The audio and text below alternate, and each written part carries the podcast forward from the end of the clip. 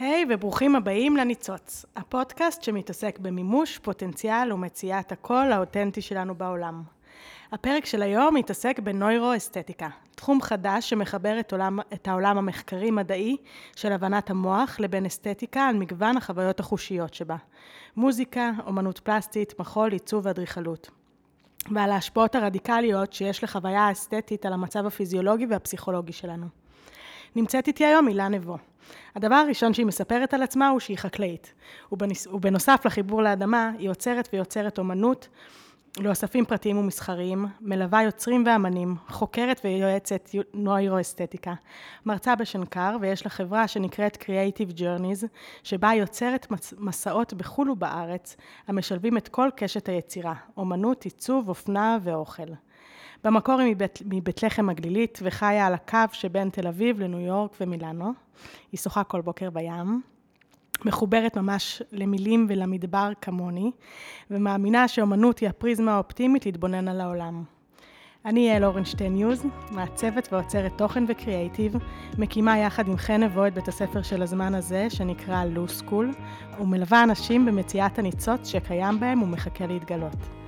הרעיונות של מציאת הייעוד והתפקיד שלנו בעולם מסקרנים אותי, ואני לומדת ומעמיקה בהם. קוראת, פוגשת מורים לדרך וכותבת את הספר מימוש ופוטנציאל בעולם חסר. בואו נצא לדרך. מוכנה. הקדמה. אה, ארוכה, ויש לך כזה רקע סופר סופר מעניין. אני מאוד שמחה שאת פה איתי היום. גם אני מאוד שמחה להיות כאן ומתרגשת גם נהדר. מאוד uh, כיף שהזמנת אותי. מאוד מאוד כיף. Uh, אני אספר לכם, אני לפני בערך uh, שנה וחצי, פתאום uh, קיבלתי איזשהו טקסט.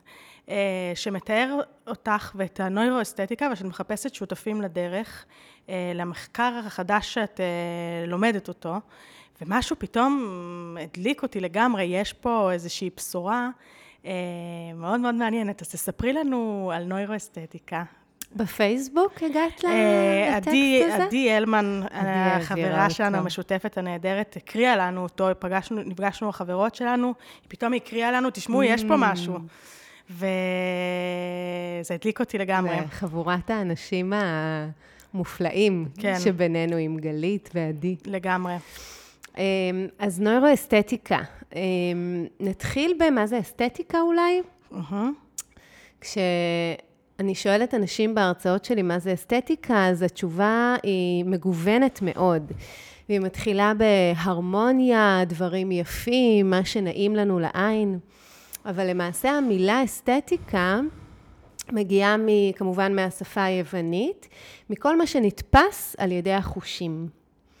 אמ, וכל מה שנתפס על ידי החושים שלנו בתפיסה המערבית נמצא בחוץ, נכון? ריח, טעם, טמפרטורה, אור, כל הדברים האלה שבתפיסה שהתחנכנו אליה נמצאים מחוץ לגוף שלנו, ואז יש את האור שהוא גבול, וכל מה שקורה בפנים זה עולם אחר, נכון? Mm-hmm. נשלט על ידי אה, איזה שליט טוטליטר שחי בתוך הגוף שלנו, והוא לא קשור למה שקורה בחוץ.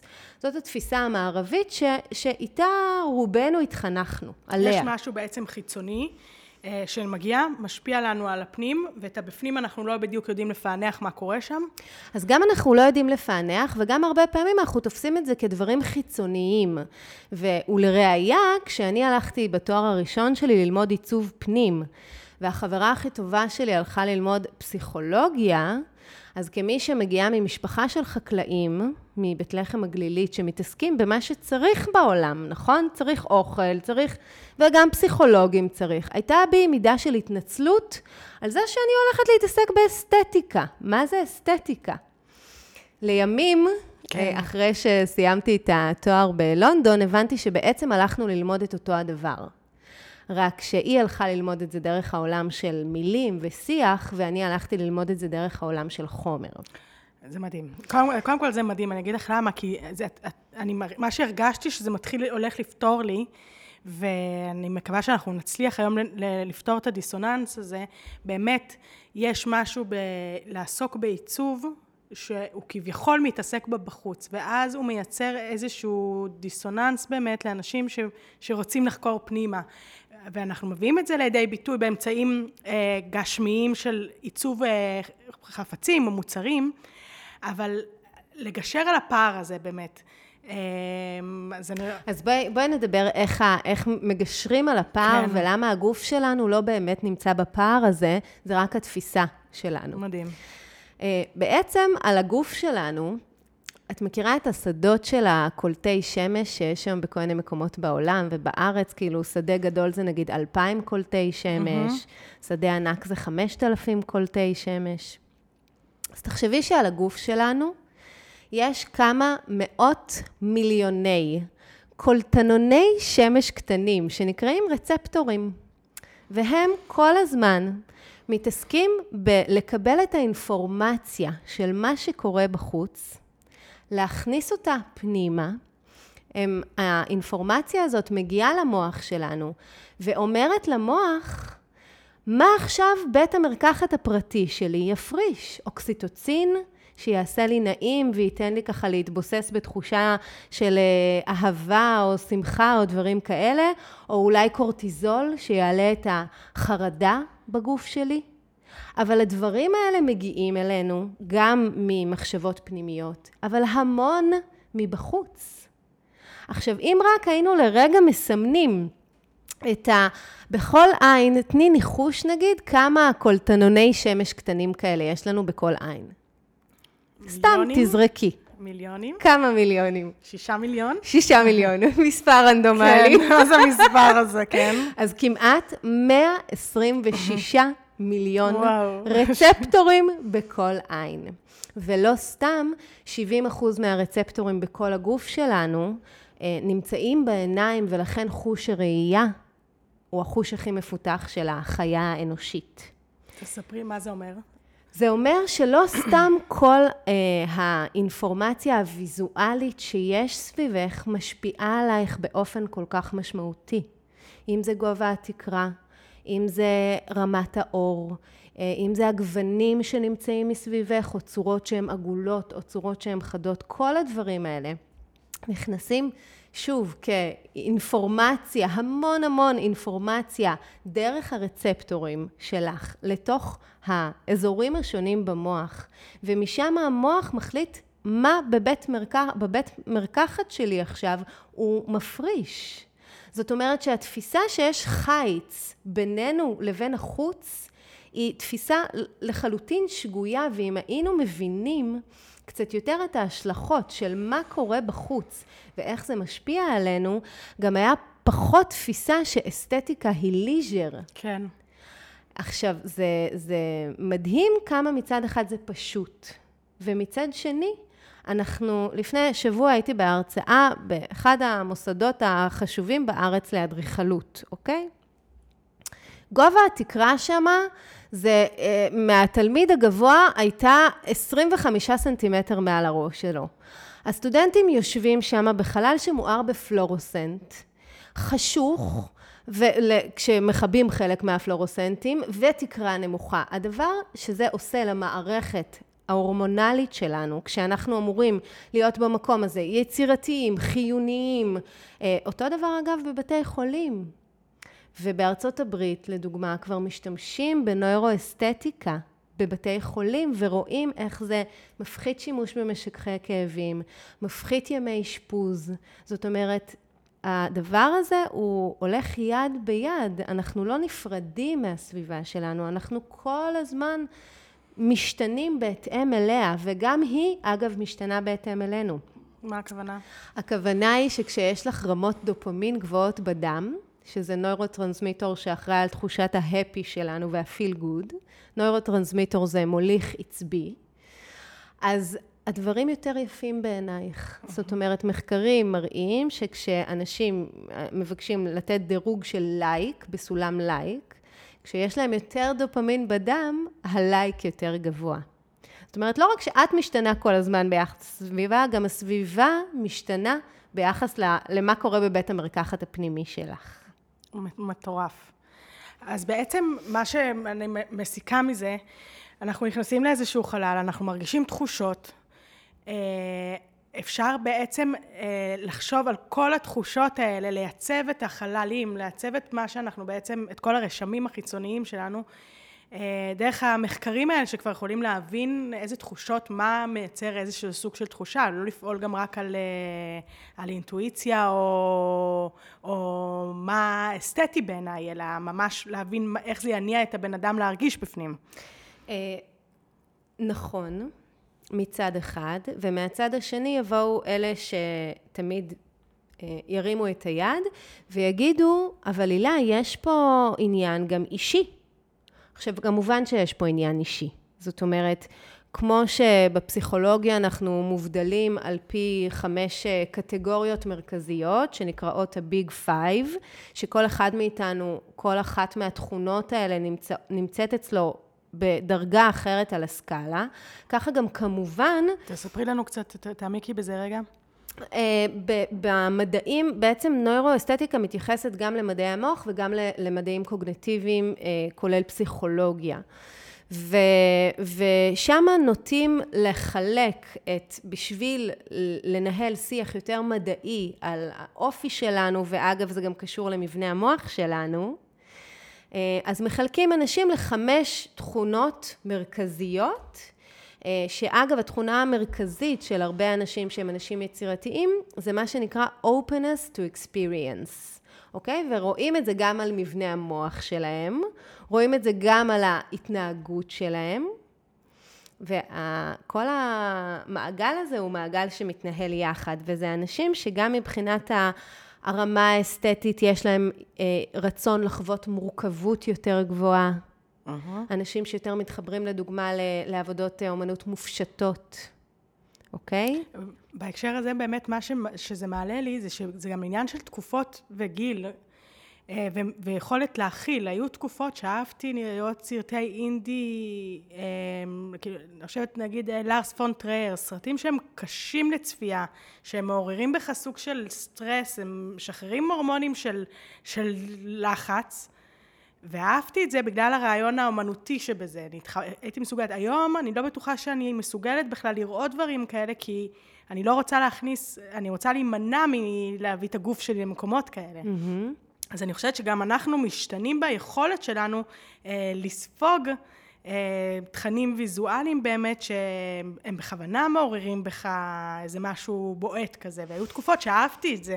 אוקיי, okay, אז, אז אה, רגש שלילי זה משהו שגם הוא נחווה כסוג של גמול למערכת שלנו. כי כל אינטראקציה משמעותית שמצליחה להפעיל את המערכת באופן שהוא מעורר, גם אם היא רגש שלילי, היא כזאת שאנחנו חווים אותה בתור גמול. ואנחנו בסך הכל חיה מאוד פשוטה, שכל הזמן נעה בין המעגל של הדחייה למעגל של הגמול. עכשיו, הדבר המדהים ב... יצירה ואומנות, אם זה קולנוע ואם זה אומנות פלסטית ואם זה מחול, אה, וההזדמנות שטמונה שמה למוח שלנו ולנו לשנות השקפות ולשמור על גמישות, כן. אפילו ברמה הקוגנטיבית, זה בגלל שיש אה, דבר שנקרא אה, The Distance Theory, אוקיי? אנחנו חיה שנמצאת תחת לחץ אבולוציוני מתמיד. וכמה שאנחנו חושבים שיש לנו בחירה בהרבה דברים, דן אריאלי כמובן מדבר על זה הרבה, אין לנו בהמון דברים בחירה, ובטח שלא בחירה מודעת. המון דברים אה, נעים מתוך הרמה האבולוציונית שלנו, אוקיי? עכשיו, בתוך זה, אחד הדברים שהכי מענגים את המוח שלנו, כן. לשאלה ששאלת אותי מה המוח שלנו אוהב. אז אה, אחד הדברים שמענגים את המוח זה זרימה תפיסתית. מה זה אומר? דברים שמאוד מהר מעובדים אצלנו במוח. נגיד, אם אנחנו לוקחים את זה לעולם של עיצוב גרפי, אה, דברים שהם מאוד בולטים. תסתכלי עכשיו על התערוכה של יאיוי קוסאמה, uh-huh. במוזיאון תל אביב. כן. הסלפיז שכולם מעלים. שחור על גבי ורוד זוהר. זה מאוד בולט, זה נע מאוד מהר ב processing של המוח שלנו, וזה מייצר ישר גמול. הבנתי מהר את הסיטואציה, אם אני אריה בסוואנה, אני עכשיו הבנתי את הסיטואציה, קיבלתי דופמין, אוקיי? Mm-hmm. זה, זה אחד. גם ו... ה... בתערוכה שם, גם הרפיטטיביות היא נכון, משהו שאנחנו מאוד אוהבים. נכון, גם הרפיטטיביות, גם הצורות העגולות. שזה הצורה הכי בטוחה בטבע. ספרי לי עליה קצת, אני גם אוהבת מאוד צורות עגולות. אז לא סתם. כן. צורות עגולות, אה, אבולוציונית, כן. לא יכולות לשסף לנו את הגרון, לא יכולות לחתוך אותנו, והן לא מאיימות עלינו. ולכן המון חוקרים התעסקו האם המשיכה שלנו היא לצורות עגולות, או שזה יותר הדחייה שלנו מצורות שהן אה, חדות. כן. אין על זה ממש אה, תשובה, ואני לא חושבת שזה גם מאוד משנה. התוצאה היא שדברים שהם עגולים, ואגב, בתוך העגולים גם כמה שיותר סימטריים, כן. זה דברים שאנחנו מאוד אוהבים אותם אה, ברוב המקרים, והוא לראיה יאיו קוסאמה, כן. אוקיי? אז זה מצד אחד. ומהצד השני, המוח שלנו, 86 ביליון נוירונים שיש לכל אחד מאיתנו בדייסה הזאת החמודה במוח, כן. לא נולדו שם רק בשביל שדברים שזורמים תפיסתית מהר, אנחנו נאבד אותם, נכון? נאבד כן. בעין. אז uh, מעבר עכשיו לדברים שהם זורמים מהר במוח שלנו, יש את הרמה של המורכבות שאנחנו אוהבים. ונחזור רגע לסרטים שדיברת עליהם. בתוך המורכבות יש דבר שנקרא prediction error. מה זה prediction error? זה מקום שבו נכנס לתוך סיטואציה מסוימת, חשבת שאת יודעת מה תפיסת העולם שלך לגביה ומה את הולכת לקבל, ואז קרה משהו והצליחו להפתיע אותך, שינו, הצליחו להבהיל אותך, הצליחו לשנות משהו בתפיסה שלך. בהתחלה, האמיגדלה שלך מאירה את השומרים של החרדה ושל הפחד ואומרת, מה זה? כן. זה הרגע הראשון. אבל אם במרחב האומנותי, שבו את יודעת שאת לא עכשיו במצב של הישרדות, את מרגיעה את זה, יש לך הזדמנות לקבל פרספקטיבה חדשה על משהו שאת מכירה. וזה דבר שמייצר mm. קישור חדש במוח, וזה מה שנקרא נוירופלסטיסיטי. מעניין סופר, כי אנחנו בעצם רוצות אה, להגמיש אותו. יש בנו רצון אה, אה, להיות גמישים מחשבתית, אה, להיפתח לעוד עולמות, להיחשף לדברים שעוד לא נעשו, אה, לשבור את הפרדיגמות של מה זה סרט קולנוע. וזה הסקרנות הטבעית. ואז את אומרת, אל תיבהלי, כי גם אם זה קצת אה, מעורר סטרס, תישארי שם, כי את בתוך מרחב מוגן, אבל אה, זה מעניין. אגב, מה שקורה הרבה פעמים אחרי אה, מצב כזה, שבו יש prediction error, זה לפעמים עולות דמעות, כן. ולפעמים יש צמרמורת. והתופעות האלה זה תופעות שהן בעצם הש... כמו סיר לחץ, שהרגע שאת משחררת את העדים, כן, הקתרזיס. אז הרגע שהתמסרת, בדיוק, ברגע שהתמסרת לחוויה הזאת, אחרי שהרמת את החיילים באמיגדלה והשכבת אותם שוב לישון, ועכשיו קיבלת את ההזדמנות ללמוד משהו חדש על תפיסת העולם שלך, לימוד, בגלל שיש צורך שנהיה חיה, שיש לה מוטיבציה, גם לימוד זוכה לגמול של דופמין. וכשאת לומדת משהו חדש, שיש לך הזדמנות לצרוב קשר סינפסי חדש במוח שלך, גם זה מקבל ישר גמול. מדהים, בואי תעמיקי לי קצת למה באמת למידה היא כל כך מענגת בשבילנו. אה, אז למידה היא מענגת בדיוק מהמקום הזה, מהמקום שלצורכי מוטיבציה, כדי שנהיה חיה שיש לה מוטיבציה להתפתח, למידה אה, מקבלת את המתנה הזאת, שכשאנחנו לומדים משהו, מופרש אצלנו אותו דופמין. מצד ב... אחד, כשאנחנו לומדות משהו חדש, אה, אנחנו מיד מכניסות את זה לאיזושהי מגירה מוכרת. אה, כן, זה מוכר לי, אני למדתי את זה פעם, זה יושב לי הגיוני, כן, משהו שהרגשתי. אני מנסה ליישב את זה, ומצד שני, אני רוצה להיות פתוחה וללמוד דברים שעוד לא למדתי. אז זה מעניין גם החיבור הזה של מה שקורה לנו אה, במשחק הזה. קודם כל, המשחק הזה הוא המשחק ששומר על המוח שלך גמיש. כן. יש אנשים, שוב אני חוזרת ל Big Five ולתכונה הזאת של ה-openness to experience, שמבנה המוח שלהם והתכונה הבולטת שלהם זה זה שהם זקוקים למסלולים הקוגניטיביים הקבועים. יש לזה שם, זה נקרא The Path of Least Resistance, אוקיי? המסלול שבו יש לך הכי פחות התנגדות. דניאל קהנמן עשה על זה אה, פרס נובל, מה שנקרא. על שני המסלולים שיש לנו, וכמו כל מערכת אחרת בטבע, גם המוח זו מערכת ששואפת למינימום אנרגיה, ובשביל שהיא תפעל במינימום אנרגיה, היא צריכה לפעול במסלולים הקבועים שלה. כשאת מבקשת ממנה לפעול במסלול חדש, את צריכה להשקיע יותר אנרגיה. Mm-hmm. עכשיו, איך אנחנו, לדוגמה, המקום הזה של להכניס את עצמך לסיטואציה שאת נגיד צופה עכשיו בסרט, בהופעה, בעבודת אומנות, כן. זה מרחב שבגלל שאת יודעת שהוא בטוח, יש לך שם את ההזדמנות לייצר את ה prediction error וגם להתמסר אליו. כי אם זה היה קורה בכביש, במרחב שאת צריכה להיות בהישרדות, שם את נכנסת ל-fight, flight or freeze. כן. אוקיי? וכשאת עושה את זה במרחב הבטוח, שהוא המרחב התרבותי נאמר, אז שמה למוח שלך יש הזדמנות להיות גמיש יותר, וזה העונג שיש לנו בלמידה. מדהים, מדהים.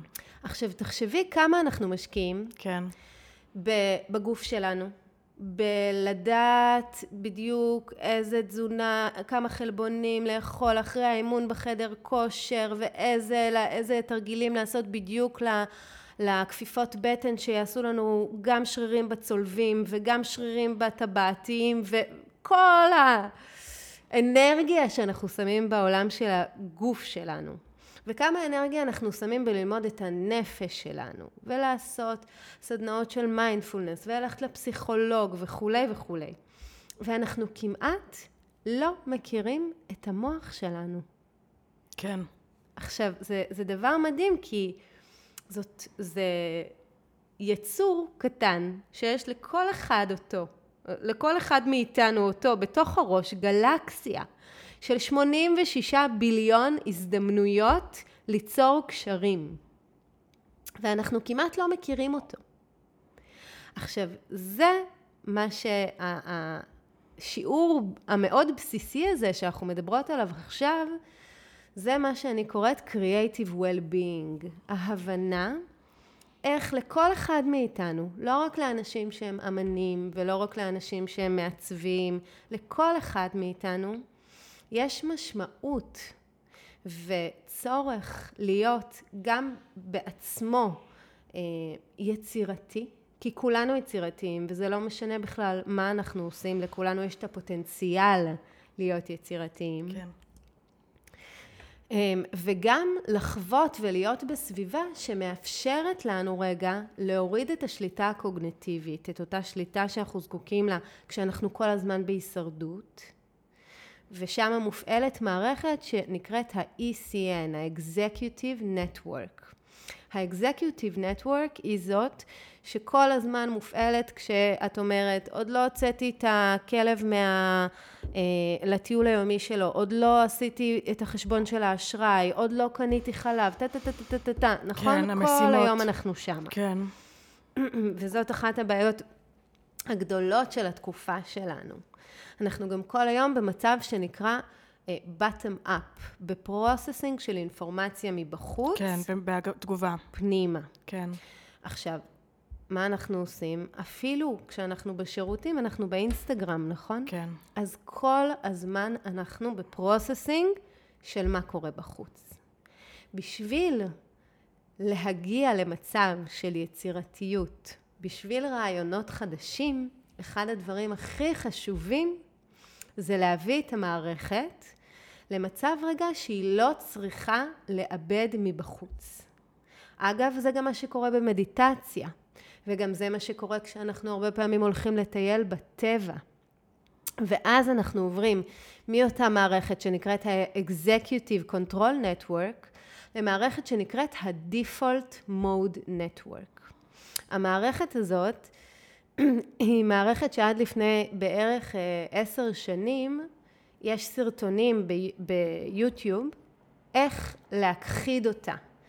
כי בחברה המערבית אמרו שזה כשל קוגנטיבי. מכירה את זה שכשהיינו ילדים, אם היית בוהה, אז מבוגר היה עושה לך ככה, תתאפסי, איפה את? כן. זה הזמן שהיית עוברת למערכת הזאת, והתפיסה לגביה הייתה שהיא הזמן שכאילו את נכשלת בחשיבה שלך. היום מבינים כמובן, כן. וזה עוד ממש לא כמובן, אני אומרת את זה כמובן כי גם זה נושא המחקר mm-hmm. שלי, אבל, אבל היום מבינים שהמערכת הזאת, כשאנחנו עוברים אליה, ויש לנו יכולת לייצר קישור, קישוריות גבוהה בינה לבין ה-Executive Control Network, זה המערכת שבזכותה אנחנו יכולים גם לחלום, גם לדמיין ולפנטז וליצור רעיונות חדשים. יורד התדר שלנו במוח מגלים גבוהים של בטא וגמא לגלים נמוכים יותר של אלפא אמ, ותטא. ושם יש הזדמנויות גם ל aha moments, לרגעים שאנחנו פתאום מרגישים שירד, ככה נדלקת הנורה, פתאום כן. ירד עלינו משמיים איזה רעיון. או איזה הבנה. הבנה. כן. אז הרגעים האלה קורים כשבצד הימני של האונה המרכזית שלנו יורד התדר.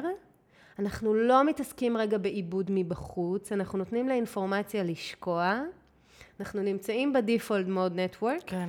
ושם יש הזדמנות לרעיונות חדשים להיווצר. וזאת יצירתיות. וואו. זה גם השלבי מעבר, שבין, כמו שלב מעבר שבין ערות לשינה. נכון. אני זוכרת אה, גם שהייתי פעם ממש ממש יודעת אה, להרגיש את הרגע הזה שבין לבין, שפתאום המחשבות הן סדורות, אני חושבת מחשבות הגיוניות, ופתאום נהיות לי מילים, מילה שלא מתחברת למילה הבאה, שלא מתחברת, ואז הייתי יודעת שזה הרגע הזה שבו אני נרדמת. הייתי מרגישה את זה, וזה השלבי מעבר האלה של בין לבין, שהם גם אותי מאוד מאוד מסקרנים, והיום אני מרגישה שבאמת אנחנו... צריך, ממש צריכים להחזיר את עצמנו למקומות כאלה, למצוא איך, איך חוזרים לשם. אנחנו צריכים להחזיר את עצמנו ולייצר הבנה של מה זה Creative Well-being, שזה לא פחות חשוב מהפיזיקל well-being, ו- וזה גם לא נפרד, זה בעיקר. כן. זה לא נפרד מהפיזיקל well-being. ושאלת אותי איך, איך אני הגעתי לנוירואסתטיקה. מעניין אותי, בואי נדבר על זה כבר מהפריזמה של מה עושים, מאיפה מגיעים רעיונות. כי אנחנו מסתובבות בעולם, אנחנו סקרניות, אנחנו פתוחות למלא מלא דברים, ופתאום, הופ, יש אהה, יש משהו שתופס אותך, ואת מרגישה שהוא קורה לך, זה רעיון, את פתאום, תספרי על הרגע הזה ש, ש, שאחרי שלמדת עיצוב ולמדת פילוסופיה, פתאום קלטת שיש איזשהו תחום שמדליק אותך, יש איזה רעיון חדש שקורה לך להצטרף אליו. אמ, אז אולי אני אספר את זה טיפה יותר אחורה. כן. אפילו. אבל אני אתחיל רגע מאיזה מודל של איך, איך נולד רעיון, כן. יותר אה, מדעי, ו, ואז אני אספר את הסיפור האישי שלי. אז uh, המודל הוא מודל של uh, חוקר בשם וולאס משנת 35. בעצם מדעי היצירתיות התחילו uh, באמצע המאה ה-19. Uh, והפריצת דרך שנעשתה, שבזכותה נולד המושג הזה של נוירואסתטיקה, שמי שטבע אותו הוא דוקטור סמיר זקי, נולד בזכות פריצות הדרך שקרו ב-FMRI, בזכות זה שסריקות מוח נהיו דבר מאוד זמין. כן. וככה אה, התחום הזה התחיל להתגלגל. אה, מבחינת ארבעת השלבים של, אה, של וולאס, אז הוא מדבר על ארבעה שלבים של יצירה של רעיון. השלב הראשון זה השלב שנקרא preparation, וזה השלב של ההשראה לצורך העניין. אחד הדברים שמדעי היצירתיות מבינים זה שרעיונות לא נוצרים יש מאין. רעיונות נוצרים מזה שאנחנו מייצרים לעצמנו ארגז כלים עשיר. וכשיש לנו ארגז כלים עשיר, יש לנו יכולת פתאום לחבר רעיונות שהם לחלוטין מרוחקים אחד מהשני. אה, ברמה המטאפורית, חשבת פעם על המילה אגרטל, מה מה המקור של המילה אגרטל? אה, אני עכשיו יכולה לחשוב על זה, שזה אוגר את הטל. אגרטל, כן. נכון? כמה זה פשוט. כן. אבל זה, זה חיבור של שני מושגים. כן. שיצר אה, עולם חדש, mm-hmm. שאפילו לא עצרנו לחשוב עליו לגמרי, לפני זה. לגמרי. אז השלב הראשון זה שלב ה-preparation. אחרי ה-preparation יש לנו את ה... ו- ושם ככל שאנחנו נדאג להעשיר את העולם שלנו, ביותר רעיונות, ביותר אה, פרספקטיבות, ככה הקרקע שלנו עכשיו תהיה שדה פורה יותר לרעיונות לצמוח. זה מרגש אותי סופר, כן, כי זה כל כך, זה מה שאני אוהבת, להיפתח. גם לגל... זה, זה, זה המהות של לו. כן. להיפתח לעוד ועוד ועוד רעיונות, להישאר סקרן. לדשן את הקרקע. בדיוק, כן. ואז השלב השני זה שלב האינקובציה. שלב האינקובציה זה השלב שבו אני צריכה להוריד את התדר, לשחרר את המחשבה לגבי אותו רעיון שאני רוצה עכשיו לקדם אותו, לעבור לצורך העניין ל-default mode network וכולי. ואז אחרי שאני עושה אינקובציה, אני למשל יודעת שאני חייבת לילה. אני חייבת שנת לילה בין רעיון לבין הרגע שאני צריכה להוציא אותו החוצה. נגיד הרצאה, אני בחיים כמעט לא יוצא לי שבאותו יום אני אוסיף משהו חדש להרצאה, כי אני, אני יודעת שהלילה הזה יש משהו במוח שלי שהוא מאבד את אותו רעיון שאני צריכה לילה בין לבין. מטורף. אז אה, שנייה, אז השלב השני הוא בעצם... אה, עוד פעם, תספרי לי עוד רגע עליו. שלב האינקובציה. כן. השלב שאנחנו צריכים mm, לתת הרפיה. למוח... יש פה משהו של הרפאיה. לגמרי. כי אנחנו הרבה פעמים באיזה סטרס, אני רוצה עכשיו בפתרון, נכון. ולא, שנייה, צריך להרפות. נכון. להניח לזה, להוריד את המערכות, למצוא כלים. ללכת לעשות כן. משהו אחר. כן. ללכת uh, לשתול שתילים בגינה, לרוץ, לעשות משהו אחר. לתת למוח שלנו, לעשות את ה processing שלו בזמן שאנחנו לא חושבים על זה. Mm-hmm. ואז השלב השלישי זה שלב ה illumination, זה שלב של אהה, עלה לי רעיון, אוקיי? הרבה פעמים זה קורה לנו במקלחת, בשירותים, בדיוק בגלל שברגעים האלה אנחנו כאילו שחררנו. כן. אוקיי? אז השלב השלישי הוא שלב הרעיונות שעולים, ואז השלב הרביעי זה השלב ה-verification, השלב שאני בוררת מתוך שלל הדברים שעלו לי, מה אני לוקחת קדימה. מה שאני, הכלי שאני כבר מקבלת מתוך מה שאת מספרת עכשיו, זה שכשמגיע שלב ההה הזה, לתפוס אותו נורא נורא חזק, אמ, ולרוץ ולכתוב אותו, לפרוט אותו לפרטי פרטים, את הרעיון הזה שעלה, כי הוא גם נורא נורא מהר יכול להיעלם. נכון. אז כמה, וברגע הזה, יש המון המון אינפורמציה. אנחנו מגלים על הרעיון הזה מידע גדול מאוד, שהרבה פעמים אנחנו רואות, שאפשר לראות שהוא ממש, בהתקדמות שלו, הרעיון הבוסרי הבוסרי עוד קיים שם. אז לא לפספס. כן. תראי, אני, אני מסכימה איתך הרבה פעמים, ולעומת זאת אני יכולה להגיד לך שהרעיון של הנוירואסתטיקה, כן. ו- והנה, אני אחזור לסיפור האישי שלי, כן. התחיל אה, בגיל פחות או יותר לפני עשר שנים כמעט. אז, אז אני, אני אשתף שבגיל 20 ו-23 עברתי שתי טראומות מאוד משמעותיות. אמ, בתור ילדה הייתי ילדה עם זיכרון פנומנלי, מאוד מאוד, זאת אומרת זיכרון זה ממש היה הפורטה שלי, הייתי לא לומדת למבחנים, קמה בבוקר, כותבת פעם אחת את החומר, אה, הולכת למבחן וכותבת מילה במילה. בגיל 20 ו-23 עברתי שתי טראומות, אה, הראשונה זה שאיבדתי את אבא שלי, שהיה החבר הכי טוב שלי בעולם, אה, והשנייה הייתה שמי שהיה הבן זוג שלי באותם ימים, נפצע, הוא היה איש צבא והוא נפצע באחד האירועים שהיו בזמנו, ואחרי זה ידעתי להגיד שנהיו לי מעין חורים שחורים במוח. ממש חשבתי ו- והרגשתי באופן אינ- אינטואיטיבי, כן. שיש לי כמו ליז'נס כאלה. ב- ב- ביכולת שלי להעביר רעיון, ביכולת שלי להעלות מילים שאני רוצה להגיד. היה לי פוג, ממש ערפל, אה, פחד מלהיכנס איתך לשיחה הזאת, כי אני לא אזכור, אה, אני לא אצליח לשלוף את המילים שאני רוצה להשתמש בהן. כן. ופחות או יותר באותה תקופה כבר התחלתי את הדרך בעולם של היצירה. כן. ותחילת הדרך שלי, זאת אומרת, מאז שהייתי ילדה, תמיד הייתי בעולם הזה, אבל בעולם האקדמי, נאמר, החלטתי שאני הולכת לעשות תואר ראשון בעיצוב פנים, אמ, ו, וידעתי שאני לא רוצה להיות מעצבת פנים, אבל רציתי להתעסק ב... אז קראתי לזה האונה הימנית, הצד הימני של המוח שעוסק ביצירה. ככה התחלתי את הדרך. ובסיום התואר הראשון, בעצם. כל זה קרה עם תחילת הכניסה שלי לתואר הראשון, ובסיום התואר הראשון אה, כבר נכנסתי ישר לתוך עולם האומנות, ולעבוד עם אספנים בארץ ובחו"ל, ולעבוד עם הרבה יוצרים.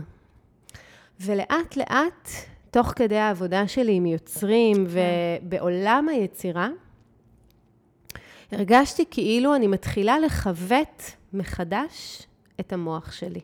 וכל זה אמרתי במילים האלה באופן אינטואיטיבי. תסבירי לי מה זה אומר לכבד מחדש. זה אומר כמו ניתוח מעקפים שעושים ללב, שבונים מעקפים, ככה הרגשתי שהחורים השחורים האלה, אני בונה מעקפים שמחזקים דרכים אחרות. בעצם מחזקים את, ה, את היכולת שלי שוב להיות גמישה מבחינת השפה שלי, היכולת שלי להתבטא, היכולת שלי למשוך קו מחשבה. ואת עושה את זה לעצמך, את התהליכים האלה? זה, זה היה בהתחלה באופן בלתי מודע כן. לחלוטין. ולאט לאט התחלתי להבין ולראות את זה. והשיא היה שהחלטתי שאני הולכת לעשות תואר שני בפילוסופיה. אה, אימא שלי, מסכנה, עוד פעם אמרה לי, הילה, אבל הלכת ללמוד עיצוב פנים, את לא רצית להיות מעצבת פנים, עכשיו פילוסופיה, מה תעשי עם זה? כן, אמרתי לה, אימא, יהיה בסדר, אני, הארגז כלים שלי גדל. כן. ואחרי התואר השני בפילוסופיה, אה, התחלתי להעביר מסעות בחו"ל, גם ללמד בארץ ולעמוד מול קהל. זה היה אולי הרגע הכי מרגש שהיה לי בתוך המסע הזה, שהעמדתי את עצמי לדבר מול קהל על במה, אם זה שעה ואם זה בניו יורק ובמילאנו עשר שעות ביום מול אנשים שנמ- שטסו עכשיו כדי להצטרף למסע הזה עד ניו יורק, בשביל שהדברים שאני אדבר עליהם אה, יצליחו למשוך ולעניין ולייצר קשרים חדשים. תנסי אבל שנייה רגע אה, לפרט, להסביר לי מה זה מה אומר. התחושה? איך, איך את עושה את המעקפים האלה? מה את עושה שם בתהליכים האלה? התחושה היא שתוך כדי הפעולה שלי בתוך העולם של היצירה, אני מצליחה מחדש אה, לייצר ב- במוח שלי קרקע פורייה, שאני יכולה חזרה להתרכז, אני יכולה חזרה להעביר רעיון, אני יכולה להעביר, אה, למשוך קו מחשבה. וזה גם באמצעות כל הזמן אה, בעצם ידע שאת קולטת. אה, כל הזמן, כל הזמן עיבוד ומילים? של ידע, חיבור של שדות רחוקים של ידע, עבודה עם יוצרים, מין, מין אסמבלי כזה, ריקוד של כמה דברים שקורים במקביל, ולאט לאט אני קולטת שאני מתחילה להירפא. זה מטורף, את גם אוהבת לעבוד עם הידיים? את, אה, אני- זה גם ביטוי כזה?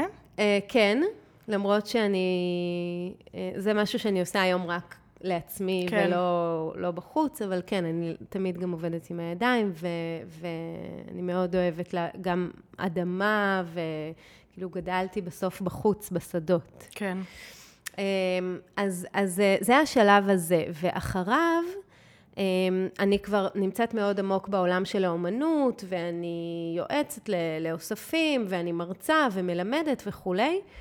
ואז, אה, דרך חברה קרובה ושותפה לדרך, אה, פונים אלינו בבקשה מאחד הבתי החולים הגדולים בארץ, לעשות פרויקט פורץ דרך באומנות בבית חולים. זה היה בערך שנה לפני הקורונה. ואז אני מגיעה. כמובן צוללת למחילת המחקר האהובה עליי, מה אני יכולה להציע עכשיו שירג... ש... שיביא משהו חדש. ואני מגלה את המילה הזאת נוירואסתטיקה. כן. וחוקר אחד שקוראים לו אריק קנדל, שהוא חוקר, אה, גם הוא קיבל פרס נובל, ו... והוא מחבר את העולם הזה של נוירוסייאנס עם אומנות ואומנות מופשטת. ושמה my mind blowed.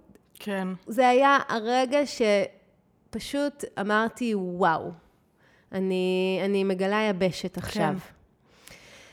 והתחלתי לנבור איפה חוקרים את הדבר הזה ו- ואיפה מלמדים אותו. וגיליתי שיש תוכנית אחת בעולם, באוניברסיטת גולדסמית בלונדון. כן. ובשבילה צריך רק רקע בנוירוסייאנס, בפסיכוקוגנישן, בסטטיסטיקה, בביולוגיה, בכל הדברים שלא שאין לך- לי. כן, שהם לא את. כן, אמ, ואני כמעט מרימה ידיים.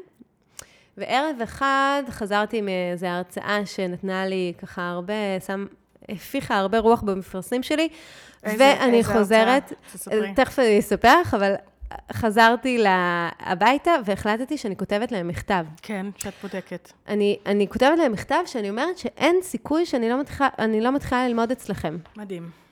עכשיו, אני חוזרת לעניין שלך על רעיון. כן. הרעיון הזה והדיבור שלי על המוח שלי ומה קורה בו, התחיל אחרי הטראומות שאני עברתי. כן. זה היה גיל 23. הוא התגלגל, התגלגל, התגלגל, וכל השנים האלה זה היה משהו שחוויתי עם עצמי. כן. ופתאום קיבלתי אה, מניפיסטציה של הדבר הזה מבחוץ. זאת אומרת, הבנה ש, שיש כבר מי שקורא לזה בשם, חוקר את זה, והיה שם באמת רגע מאוד מרגש, ואז אה, אה, מפה לשם התקבלתי לתוכנית, כנראה בגלל שהגעתי עם רקע מקצועי עשיר יחסית. כן. אה, הם החליטו לקבל אותי. צודקים. ו- וזהו, וכתבתי שם את התזה שלי על קשר בין אה, אומנות דיגיטלית, אומנות מופשטת ונדידת מחשבות.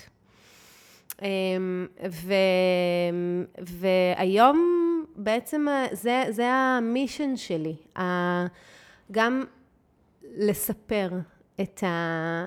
כמו שדיברנו בתחילת הדרך, את, ה, את הקשר הזה, את ה, לשנות את הפרדיגמה הזאת כן. של החוץ והפנים, המלגו ומלבר, וזה שיש חיץ ביניהם, ולהבין שיש לנו בית מרקחת פנימי, שאנחנו יכולים להפעיל אותו ויכולים, אנחנו יכולים להתערב באופן פולשני בגוף שלנו, ואנחנו יכולים גם לייצר לו סביבה ותמיכה והזדמנויות לשמור על גמישות קוגניטיבית, שאגב גם קשורה למחלות יותר מאוחרות, אה, גיל מאוחר יותר, זאת אומרת של ניוון של המוח.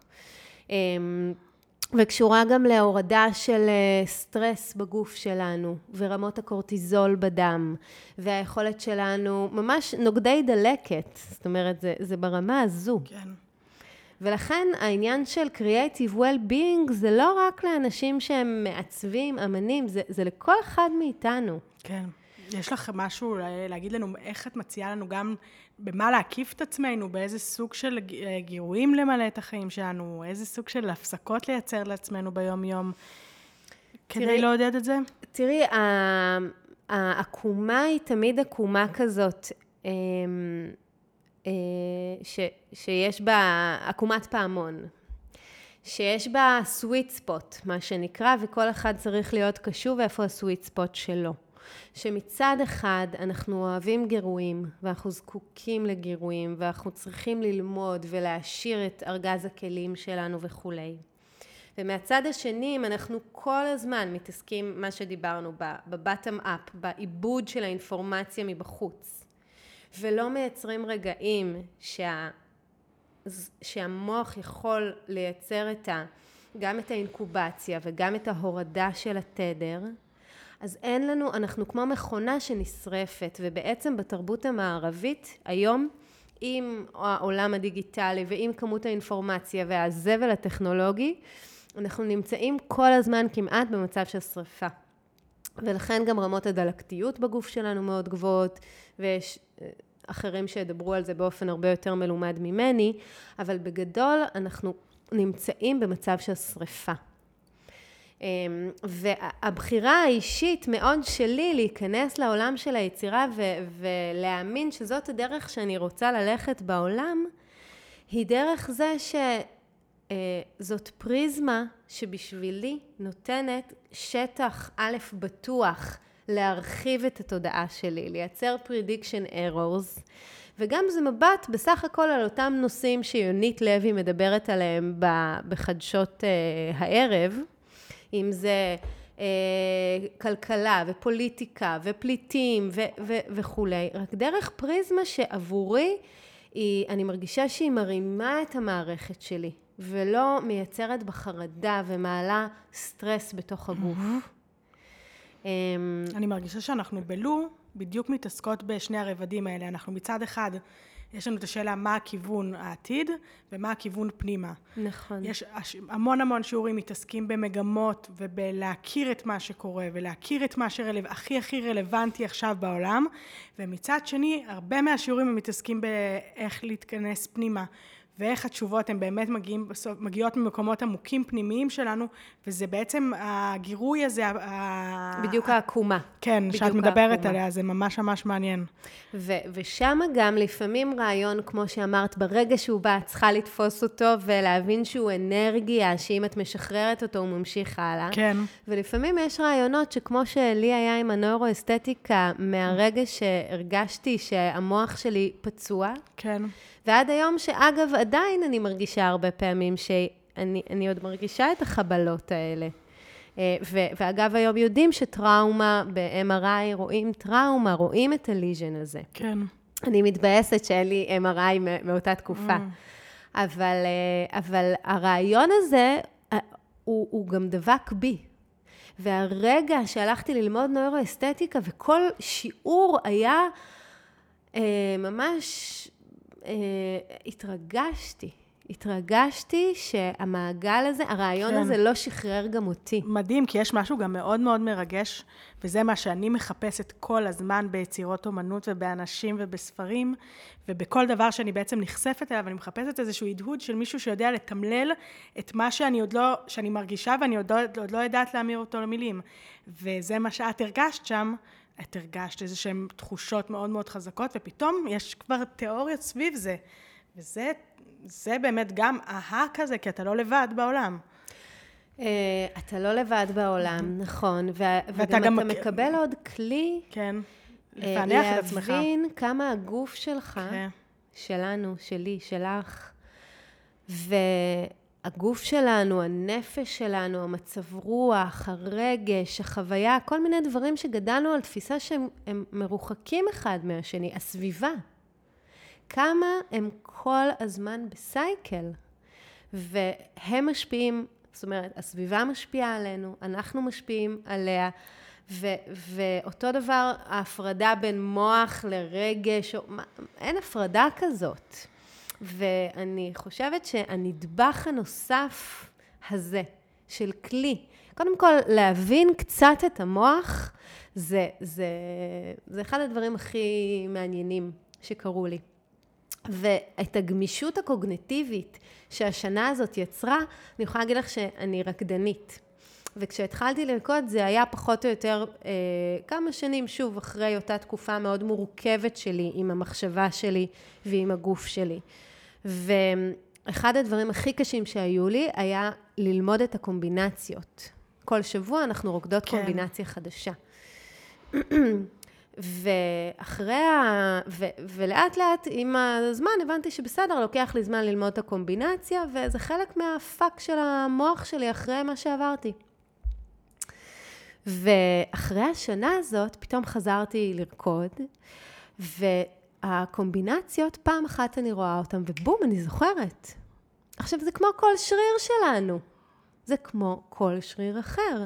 זה אותם, וזה המעקפים האלה, זה, זה לחזק עוד קשר סינפסי במוח, שנותן עוד path, עוד מסלול שאת יכולה לזוז דרכו, וזאת גמישות קוגנטיבית, וזה מצע ליצירתיות. יש היום מטפלים שיודעים לטפל בגפים כאלה, כמו שאת מתארת בעצמך, יש אנשים שיכולים ללוות בזה. תראי, יש... אה, אה, אני לא יודעת. מעניין. וגם אני לא מתעסקת בכלל בצד הטיפולי. כן. אני חייבת להגיד, אין לי בזה גם ידע. אמ, יש פרופסור אחד, פסיכיאטר, שהבין מתוך סיפור אישי שלו את העניין הזה של איך אפשר היום לראות בסריקת MRI ליז'נס כאלה במוח. כן. והוא בונה תוכניות שבעצם את מאמנת את אותו אזור במוח. כן. וכן, אני יודעת שעובדים עם זה, אבל אני לא, קוראים לו פרופסור אמן, אה, דניאל אמן אם אני לא טועה, אבל אני לא מבינה בזה הרבה. כי זה מטורף שאת פשוט הצלחת לעשות את זה לעצמך, את, ה... את הטיפול הזה בעצמך לעצמך, זה ה... זה הרעיון שלא שחרר אותי, כנראה. כן. וזה ה... זאת המתנה שקיבלתי לדרך על, על, על הקושי. כן. תספרי לי עוד, איך את, איך את מציעה אה, ככה לעורר אז את ה-creative well-being בחיים שלנו? איך אנחנו יכולים אה, לעודד את זה, לייצר עוד ועוד, אה, לדשן עוד את האדמה הזאת שהיא אנחנו? אז סיפרתי על זה ש... שאימא שלי התלוננה על זה, התלוננה ואני אגיד לזכותה, תמכה לאורך כל הדרך, אבל ברעיונות המופרכים שלי, פעם אחת עיצוב פנים, פעם שני פילוסופיה, פעם שלישי, שלישית אה, נוירואסתטיקה, ולא להיות שכירה, ולהיות עצמאית, ומה תעשי עם זה, ואיך זה, וכולי. ותמיד הייתה, היה לך את הביטחון שאת תמצאי מה לעשות עם זה? אה, הייתה לי את האמונה, כן, ובחירה. את הבחירה, שאם יש משהו שווה להתעסק בו מבחינתי בחיים האלה, זה זה. אז, אז אולי זה יביא אותי להסבר ללמה אני חקלאית. כן. קודם כל, גדלתי אצל אבא חקלאי. וגדלתי איתו בשדה, ובעיניי האהבה שלי לאסתטיקה מגיעה קודם כל משם. Mm-hmm. ואחרי זה, את יודעת מה מקור המילה חקלאות? אה, סליחה, תרבות. חקלאות? כמעט. קלצ'ר uh, כן. מגיעה במקור מיוונית, והיא מגיעה מ-to cultivate. אז to cultivate דיבר על להזין ולעבד ולדשן את האדמה שלנו, um, ו culture מדבר על להזין ולעבד ולקלטר ולהפוך ולהעשיר את ה mind שלנו. אז uh, אני חקלאית. כן. ואם את שואלת אותי מה אני מציעה לאנשים שרוצים אה, לפתח ולהזין את היצירתיות אה, שלהם, זה זה. זה לזרוע כמו שבו זורעים אה, זרעים שהם שיעורים שיכולים להיות לחלוטין לא קשורים ליום-יום שלנו, אבל זה זרע וזה רעיון וזה אנרגיה, כן. שאנחנו לא יודעים אם ייקח לה, נגיד, כמו שלקח לי עם הנוירואסתטיקה, עשר שנים כמעט, ל- ל- לזקק את הרעיון שליווה אותי לאורך הדרך, או אם uh, זה זרעים שמחר בבוקר ינבטו.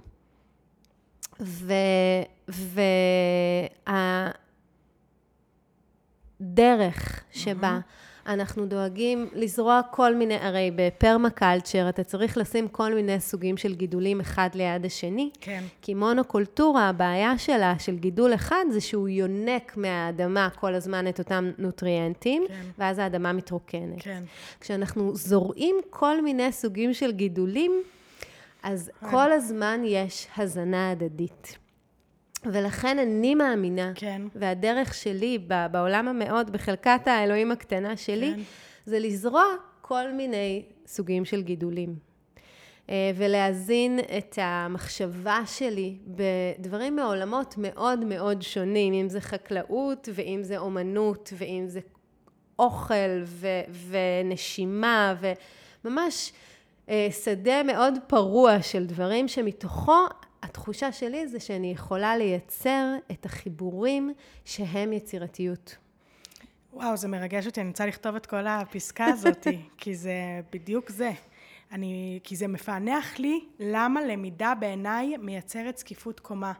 כי אנחנו בעצם, כשאנחנו בלמידה מתמדת, אנחנו אקטיביות לחיים. אנחנו לא רק אה, מחכות שדברים יקרו לנו, אנחנו מדשנות, אנחנו כבר פה בתהליך של דישון ומייצרות לעצמנו איזשהו פוטנציאל שאחד מהזרעים ינבט. ו- ו- וזה אני חושבת הרצון, אנחנו חוזרים היום בעצם להנהיג את החיים שלנו, להיות פחות תלויים בחוץ ופחות תלויים במישהו שיסחוף אותנו והרצון הוא לדעת מה הכיוון שלנו בעצמנו. ואני חושבת שלמידה מאוד מאוד יכולה לעזור לזה ואני מרגישה את זה ופתאום את מתמללת לי את זה וזה חזק מאוד עבורי. וברמה הקוגנטיבית הלמידה מייצרת לך עוד קשרים כן. סינפסיים בין אותם 86 ביליון נוירונים, שאת יכולה עכשיו לרוץ על עוד מסלול, התרחבת. זה היה שיעור מדהים, מילה. את מיוחדת סופר. יש לנו זמן לסיים עם קטע שאני רוצה להקריא? אני רוצה שתקריא לנו קטע, כמובן, ואני רוצה לקרוא את הספר שלך. מתי תכתבי ספר? אני מחכה כבר. הספר גם בדרך. אני מרגישה שיש פה ספר בדרך. טוב, אז אמ, אני אקריא קטע קטן שמדבר על אה, מורה שלימד ספרות באוניברסיטה בארצות הברית. אמ, ועל הסיבה שבעיניי יש, יש אה, סיבה ל, להאמין ב, ביצירה בחיים האלה, ויצירה בכל צורה שהיא. הוא לא ממש לימד אותם כיצד לכתוב שירה, כך אמרו, אלא מדוע? בגלל השמחה. בגלל השמחה העיקשת. הוא אמר להם שעליהם לחיות חיים יצירתיים, ככל האפשר, כאמצעי להיאבק בכבשן המייאש של העולם הזה. ואולם יותר מכל הוא ביקש מתלמידיו להיות אמיצים. ללא אומץ, כך לימד אותם, לעולם לא יוכלו להגשים את הפוטנציאל האדיר של יכולותיהם. ללא אומץ הם לעולם לא יכירו את העולם באופן המלא והראוי שהוא משתוקק להיות מוכר בו. ללא אומץ יישארו חייהם מצומצמים, מצומצמים בהרבה מכפי שהם רוצים כנראה שיהיו. יעל, היה לי מאוד כיף. את נהדרת, ואת uh, חכמה כל כך. אנחנו יכולות להמשיך עוד ועוד, ואיזה חיבור משגע. ממש.